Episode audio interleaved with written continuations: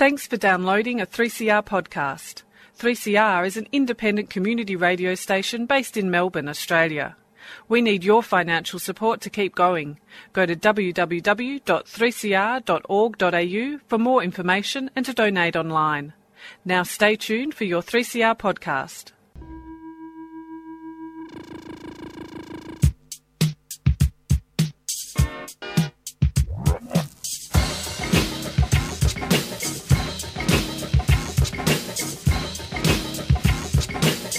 んだ？意識と節くれだった。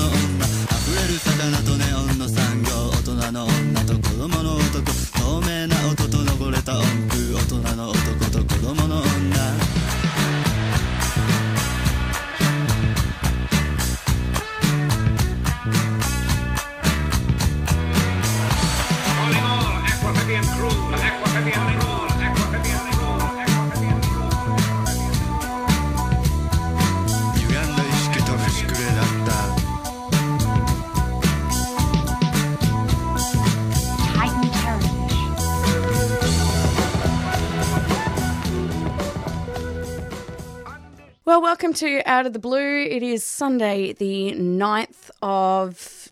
What month are we in? Jeez, the year's gone really fast. September? September. September. Got there. Um, you are listening to Out of the Blue on 3CR 855 AM. You could also be listening online, digital radio, podcasting. Just listen. We would really appreciate an audience. We love you all out there. Um, today, we are going to be talking more about waste, and we're going to have some pretty interesting opinions being shared today because we love some controversial opinions. Coming up next.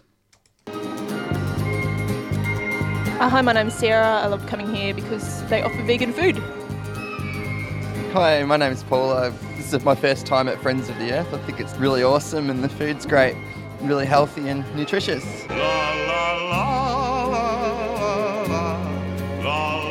Friends of the Earth Food Co op, 312 Smith Street, Collingwood. A tuneful experience. A 3CR supporter. Well, out of the blue today, we are going to be talking more about waste. We have been following this topic quite a bit this year. And we have a very special guest with us today who Erin and I have known for, well, I don't know, Quite a long several time. years now. Hmm. Welcome to the show, Doug. Thanks for having me. You're more than welcome. Thanks for joining us on an early Sunday morning. Yeah, well, I've got kids, so this is like this, is a break. This is a break. Yeah. Ah, you should have brought them in. We'd love to have kids in the studio. oh, maybe That'd be a next very time. different Next time. Okay, Very cool. different show. Well, we brought you in today because you have worked for many, many years in the waste and sustainability education field. Yep. Which is obviously a field that's valued a lot more these days than it was in the past. And a lot of people are trying to jump on board and do their bit for the environment because we're pretty much all doomed. Is that how it feels to you sometimes? Uh, yeah.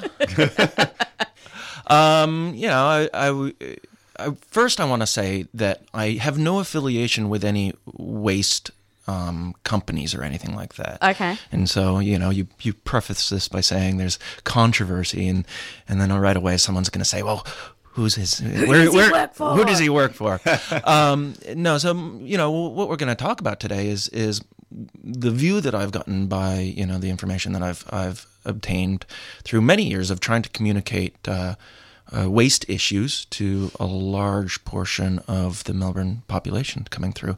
Thousands and thousands of people over the years have listened to this beautiful accent. And I'm sure quite a diverse community out there too that you've engaged with. Yeah, listen, we um, I've uh, done education groups from you know preps all the way up to uh, Probus groups, and in fact, I actually really enjoy the Probus groups because I always get the uh, the old retired gentlemen in who want to tell me about how they used to work on hydraulic pumps or electrical engineering and stuff like that. It's great. Love it. Love those stories. Fantastic. Now, one of the topics that we were going to talk about today is the, it's been in the news recently, the cash for cans uh, proposition that unfortunately, in my view, didn't pass the, uh, the lower house in the parliament. Now, I've been an advocate and an absolute supporter for the cash for cans uh, campaign. If you're not aware of what that is, Uh, for example, in South South Australia, you can bring in your cans, you can do your recycling. It's also been in the news recently in uh, in the media, sorry, on the war on waste. Just really uh, being an activist for that. I think that'd be a fantastic idea in Australia. There's, hold on, in- there's also a Seinfeld episode. oh, of course. Remember yes, when Kramer yes. tries to take them interstate and he's got like the truck full of all these containers? That's right. Many places around the world do. That's right. That's right. So I think that'll be a fantastic initiative within Victoria. We all recycle our cans, our bottles. We take it in. We can get a little bit of money. But I think it would be a great way, a great step forward to reducing the amount of, particularly plastic bottles that we just see in our local waterways. Uh, do you do you have the same opinion? Not in the least. Not in the least. Now, uh, what I got- I have to say though is, is that I grew up in a state in the United States where it was one of the pioneering um, uh, governments that did uh, deposit legislation for cans. Um, and first and foremost, in order to frame this conversation, you got to understand what that uh, legislation is for. And uh, you got to avoid compound arguments with this.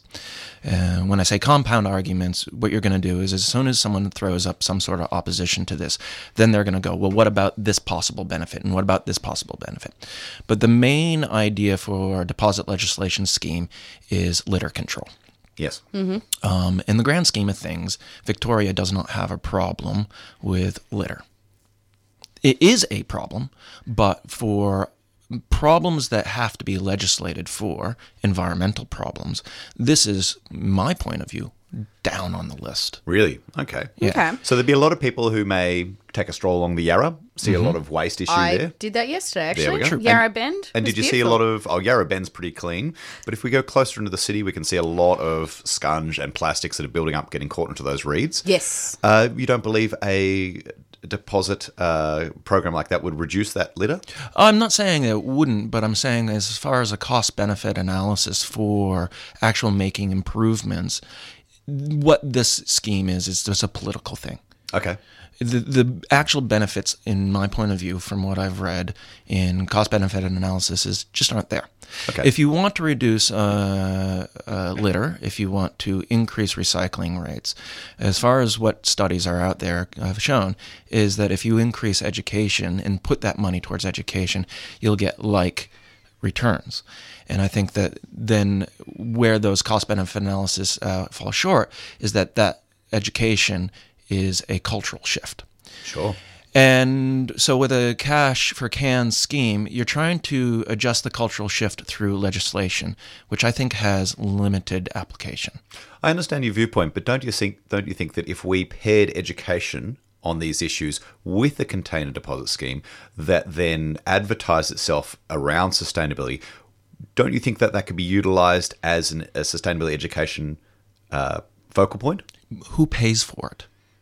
I'm happy to pay for a deposit scheme, but How much are you willing to pay per year for a deposit legislation scheme? Because also a common misconception is, is that for the user, it doesn't cost them anything, sure, but it does. of course, the state state taxes Well, it's got to come from somewhere. it's got to and, and you got to run this system so um, that's one of my uh, uh, other arguments about that is, is how the system is run but how much you got to ask yourself how much are you willing to pay for this and for what benefit And you, you don't think there's there's bang for buck here. You think there are other ways that we could reduce the litter that is more feasible and for better return. it completely and it will change the culture more Yeah, sure. Now, you know, one of the common arguments is that well, look at uh, South Australia when they've uh, implemented the the deposit scheme, that their recycling rates increased Sure. marginally.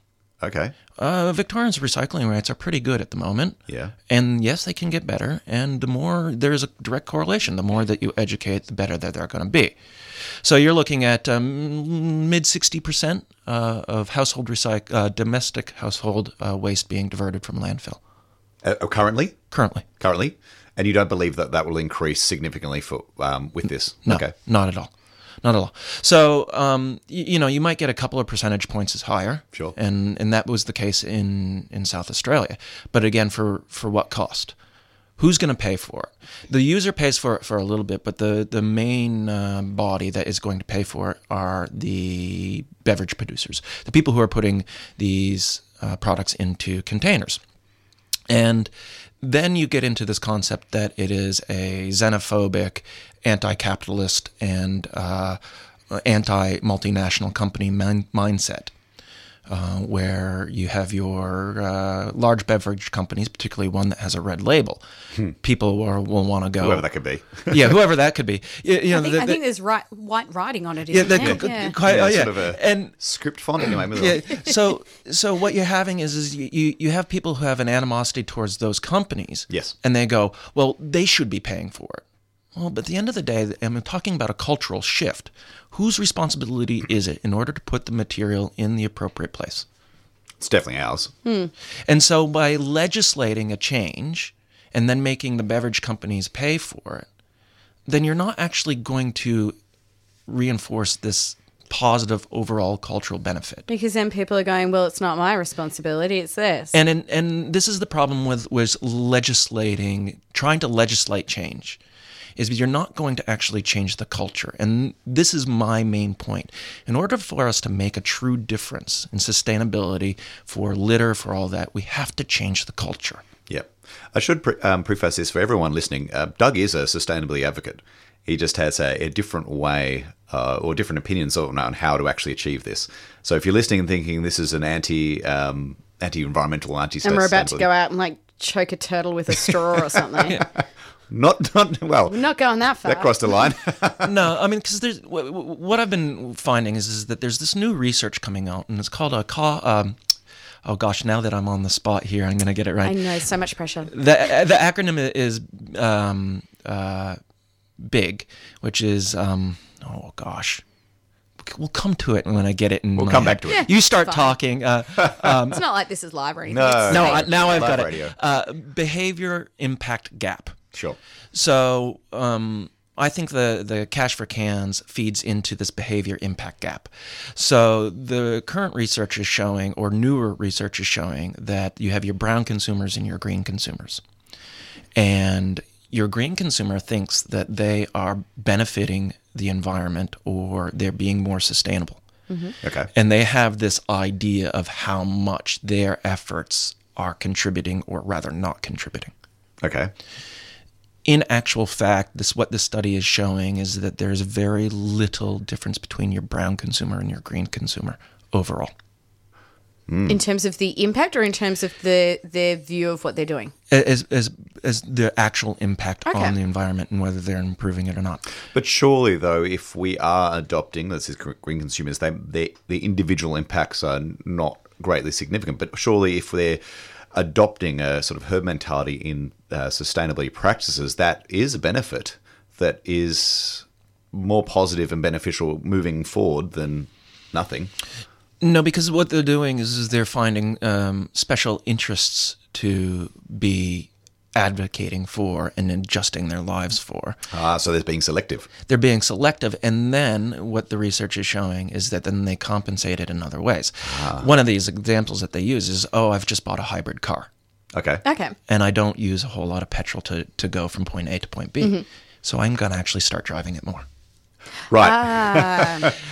It's like it's like I'm on the five two diet. So for two days I eat very little, and I tell you what, I compensate on the other days. yeah, It's exactly the same thing. yeah or you know what i'm going to make sure that i'm um, buying local and that's a completely different topic and that i'm opposed to too uh, but Wow. Okay. No, sorry, to get you back. sorry, not buying local, but the you know like you know like save the environment, shop local. That do, it doesn't make sense. It's just uh, marketing in order for you to to buy more. We'll come back to that. Yeah, yeah. But anyhow, it's like oh, I'm buying local. I'm doing great for the environment and stuff like that. I'm gonna buy organic and all that. And oh wait, that that product right there comes in a plastic container, but plastic's bad. So I'm now going to buy it in a glass container because that's not plastic because they've demonized plastic.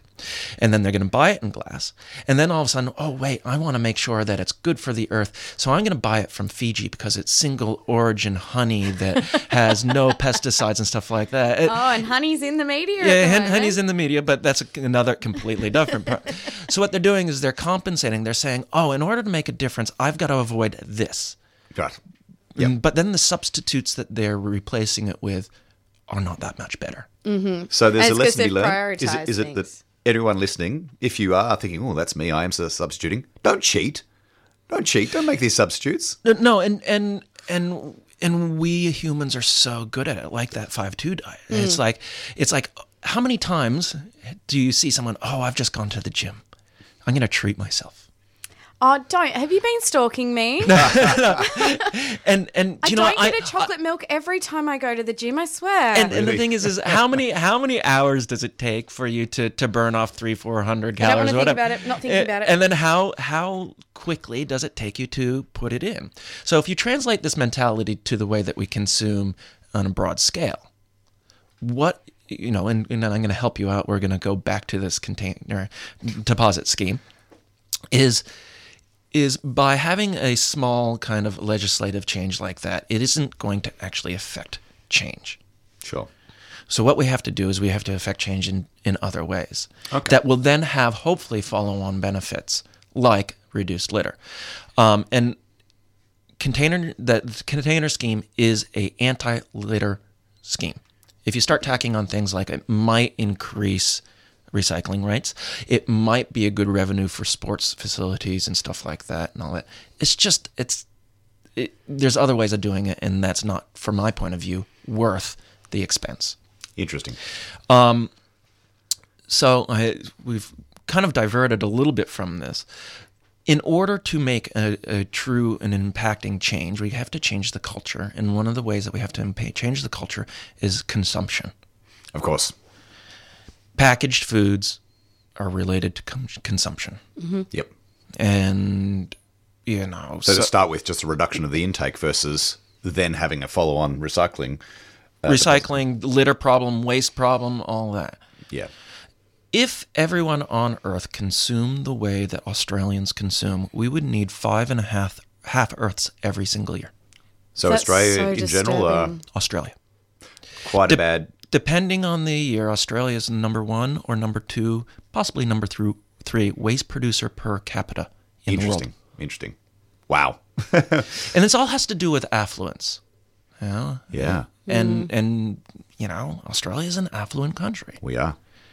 So the way that I try to to to direct someone from advocating for a container redemption scheme and then going to well what can I actually do? Right away, consume less. Brilliant. Well, on that topic, uh, we're going to shift to. You, you may have seen on, on the news recently. Uh, there was a lot of worry in the news about the China ban. or so it was the so-called China ban about not taking a lot of the re- recycling material. Now, personally, I know a lot of people, individuals, who don't even bother recycling. The reason is they believe that they can just chuck it all in the same bin because it doesn't get recycled. Uh, and then now, particularly in the in the face of all this, that that is, I think, a growing trend that people are like, well, we're not actually recycling this. China have stopped bringing this in. Uh, we're throwing it in the same bin. Is this something we should be concerned about? Um, we should be concerned about the fact that that yes, people aren't using their domestic household recycling bin. And so it does get recycled in your experience. It it does get recycled. That's fantastic. there are there are certain portions of what are going into bins that can't be reprocessed at this point in time. Sure. Not because the technology isn't there. It's because of contamination. Sure. It's because there's no uh, a market for it. And I think that links into what the Chinese ban was. It wasn't really a ban, was it? It was No. more actually just setting levels of contamination that were quite unreasonable from the reading that I've done, but feel Yeah. free to enlighten us in a different way. No, uh, so what they're doing is, is they are finding that, um, and this isn't new. The, what China has done isn't new. This has been uh, progression in their legislation over the number of years now at increasing the uh, the domestic market as well as making sure that what is coming into China and what they're importing is actually high quality material That they can recycle and reuse. that they can that they can reprocess into usable product. And so they are setting higher contamination levels or rather lower contamination levels for the products that are coming in. Number one product that they they are really targeting is fiber, so paper. Yeah. Um, and uh, I'm trying to look at my numbers right here, and still, they're they are at a numbers I, I looked at, so uh, 0.5% of a contamination of the actual paper. So they want clean paper they can re- reutilize. Right. And that's not what we're recycling. That's not what we're offering. Well, it's not that that we can't offer it. It's that we don't. Well, there's a number of different uh, things that are occurring that make it difficult to reach that goal. Sure. Number one is the user again. Of course. Um, the user isn't using the system properly. And they are contaminating their recycling bins with mm, soft plastics. Yeah, Mm-hmm. okay. Um, and that's probably the number one uh, per piece contamination item in fiber is soft plastics. Okay. Okay. Um, and then you have food debris as well as uh, a little bit of glass mixed in as well. So, in order for the material recovery facilities, and that's what you mm, use and companies use in order to sort and separate out your uh, recyclables. In order for them to achieve this level of contamination that is acceptable by China, they have to slow down their conveyor belts Mm. And sift. And they have to put more people manual sorters on the line and these are humans that are actually taking this material off of the conveyor belts in order for them to get these uh, contamination levels suitable so that they continue to fulfill their contracts by, um, for fiber in China. So taking back a step, so really it, bringing back to the user, we have just the one wheelie bin. We throw everything in there, and then we're not offering a a viable solution for uh, the sorters to actually have a, really easy way to uh, sift the soft plastics from the glass from the paper. It's all in the one bin, and they have to actually manually bring that out. No, there are there are a number of different mechanical processes within a material recovery facility. Facility. Yeah, we'll call it. We'll it's in the in the in the business. It's called a MRF. Okay. Not a Smurf, but a MRF. Okay. You didn't laugh at that line. Normally, the Ha, ha. Uh, yeah, thank you. Um, so there are a number of different mechanical processes in order to separate out the different materials at a MRF, and uh, the best machine at the moment to really get that that level of contamination appropriate is still the human.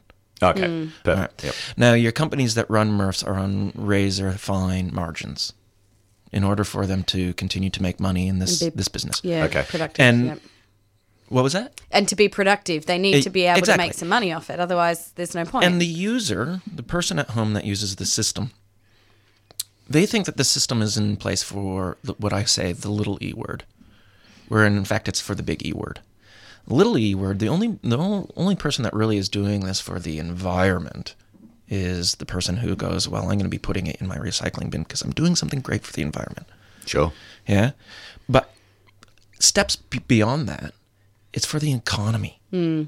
This will not work. This system will not work unless someone can make money out of it. And then you have programs like, say, you know, War on Waste, which will demonize these companies for trying to make money out of it. Now, the margins on making money out of this system are so small that all of a sudden, what's happened is with this uh, this uh, prohibition on high levels of contamination in China, these companies are their margins have gotten smaller and smaller because mm-hmm. they're processing less material during the day because they've had to slow down their machines, and they're having to ha- put more hands on the line for manual sorters. Again, though, it falls back on the user of the system because they are not using it properly. So you go back to that person who says, well, it all gets thrown away into the bin. Yep. So at a material recovery facility, at the moment, you're getting about an 8% contamination, 8 to 10% contamination coming in from the public. You, you might say that's okay. But if you think about that per ton or per hundreds of tons, mm, it's a a massive lot, weight. yeah. Now, my main experience is with a medium sized material recovery facility, and they do around 300 tons of material a day. Wow. And I loved it when I came to visit you there because I was just astounded by all the machines and conveyor belts, and then how many people were also there Yeah. helping sort. And that's only five councils here in Melbourne, Yeah. that- or six now that, that supply that material. And, and it's, it's just gobsmacking the amount of waste that is coming through. Even though it's being put into a recycling bin, it's still considered waste. Of course. And so, So are we heading a bit, a bit for a catastrophe though? If the margins are getting smaller and smaller, with a lot of these uh, recycling plants uh, the, the, with the, with the MRFs are they going to start dropping off because there's no um, no benefit, no monetary gain there? No, what's going to start happening, and you're going to see this more and more, is that instead of councils being able to possibly be paid for that material, which was the case when commodity prices were high, mm-hmm. councils are going to have to start paying these reprocessors, or sorry, the MRF operators for this service. Right. Ultimately, it's still going to be cheaper than sending it to landfill because the state government has made landfill artificially high in cost. Landfill's cheap. Yes. There's Dig, a- dig a hole, throw it in. It's not great, but it is. you don't cheap. even need to dig a hole in Australia. There's plenty of holes to put them in. Okay. Um, not that you're advocating for this. uh, landfills are extremely well managed in Victoria. Waste gases are used for energy conversion. The leachates are managed and, and properly, uh, you know, the landfills in the EPA have done a great job at making sure that landfills are managed properly. sure. What you have a problem with is not in my backyard. Oh yes. Of course. and which means that they go further and further out to be built from the the centers of waste production and then your trucking costs increase Of course. so those are that's the problem with landfill um, and so the catastrophe is that the user is going to start to pay and the user doesn't want to pay because the user has been spoiled for so many years. So what the uh, the government has done is they made landfill um, artificially expensive by putting a levy on it. Uh, was it sixty dollars, sixty to eighty dollars a ton? Interesting. Okay. That money goes into uh, a coffer in the state budget, and it should be used to promote sustainability and reducing your waste. So bring it back around. Circular economy. Yeah. well, and also education. And and so the thing is, is that it, my main point is it's the user's responsibility. So if you're listening in, take note. Well, Doug, thank you so much for joining us today. As I said, it was going to be a little more controversial, but all of your points are solid. There's Yes. nothing there that I would go, you know what, I don't believe in that. They're all because valid. It's all completely valid. Good for you. You validate me. I feel so much better for that. But everyone, please jump on our Facebook page, Out of the Blue, and you know join in the conversation because I think it's really important to gather all these different opinions together so that we can move forward with the right decision on how to uh, how to affect change in this massive country that we live in. Well, enjoy the rest of your Sunday, and coming up next is Sally with Out of the Pan. We'll see you later. Bye bye. Bye. Thank you for having me.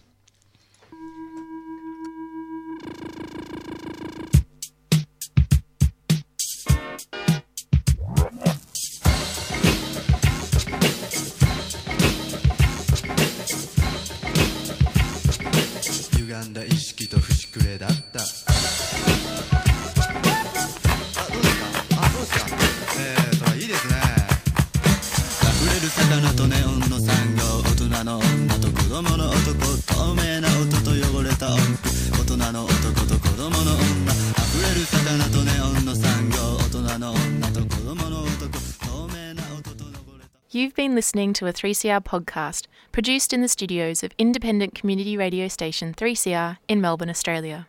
For more information, go to www.3cr.org.au.